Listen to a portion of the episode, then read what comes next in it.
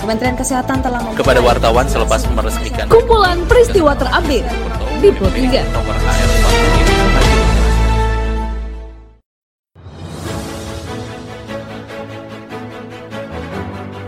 Halo pendengar, saat ini Anda sedang mendengarkan kumpulan peristiwa Prodiga.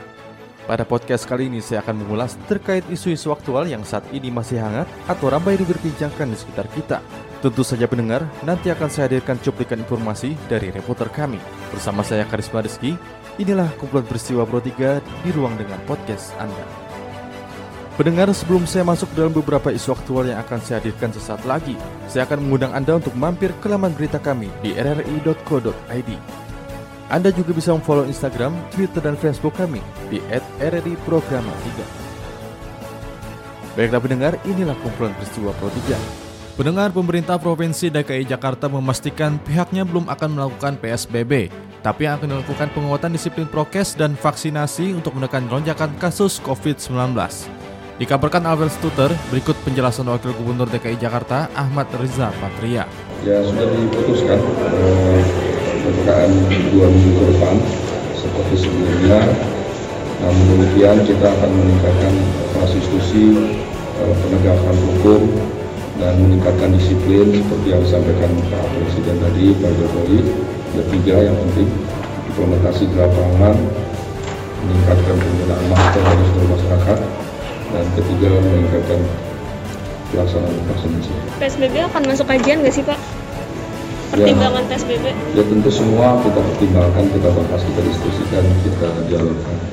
Tapi jauh yang lebih penting adalah bagaimana masyarakat bisa melaksanakan protokol kesehatan secara baik.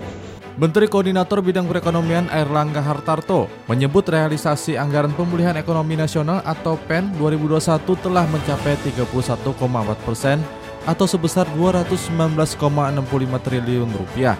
Dilaporkan Safira Amalia, berikut pernyataan Erlangga. Pemerintah terus fokus menangani kesehatan dan juga kebijakan COVID, di mana ini Bapak Presiden minta ada keseimbangan antara gas dan rem, dan program P E N yang dilakukan sampai dengan sebelas Januari ini realisasi anggarannya sudah mencapai tiga puluh satu koma empat persen atau dua ratus sembilan belas koma enam puluh lima triliun.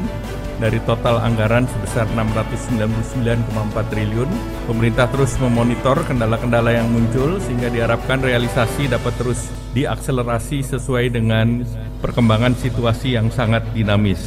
Dalam rapat Panja guru honorer menjadi A S N, Sekjen P B P G R I Dudung Abdul menyebut Indonesia mengalami krisis jumlah guru A S N hanya satu koma enam juta guru. Anggota Komisi sepuluh Zainuddin Maliki yang juga anggota Panja mendesak Mendikbud angkat satu juta guru P tiga K tahun dua ribu dua puluh satu. Dikabarkan Rizky Supermana, berikut penjelasan Zainuddin.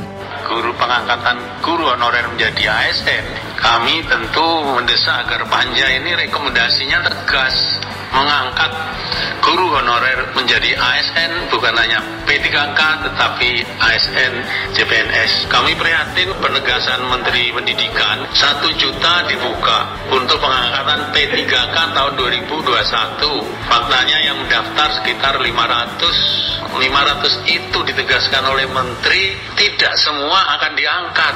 Yang diangkat hanya yang lulus. Wakil Presiden Ma'ruf Amin meresmikan peluncuran Peraturan Presiden Republik Indonesia Nomor tujuh Tahun dua ribu dua puluh satu tentang rencana aksi nasional pencegahan dan penanggulangan ekstremisme berbasis kekerasan yang mengarah pada terorisme tahun dua ribu dua puluh sampai dua ribu dua puluh empat yang berlangsung Rabu enam belas Juni dua ribu dua puluh satu kemarin di Jakarta. Dari Putra Komandasari, berikut pernyataan Ma'ruf Amin. Dalam kaitan ini saya minta agar R A N P I ini dilaksanakan dengan strategi yang komprehensif untuk memastikan langkah yang sistematis, terencana, terukur, dan terpadu. Diperlukan kerja kolaborasi dan inklusif dari semua pihak.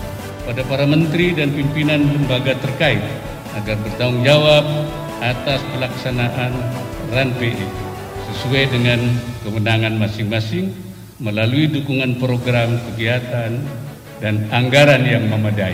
Baiklah pendengar, informasi tadi sekaligus mengakhiri perjumpaan kita pada podcast edisi hari ini.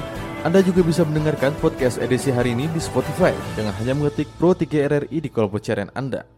Dan pendengar, tetaplah menjaga jarak dan ikuti selalu protokol kesehatan. Saya Kharisma Rizki, sampai jumpa.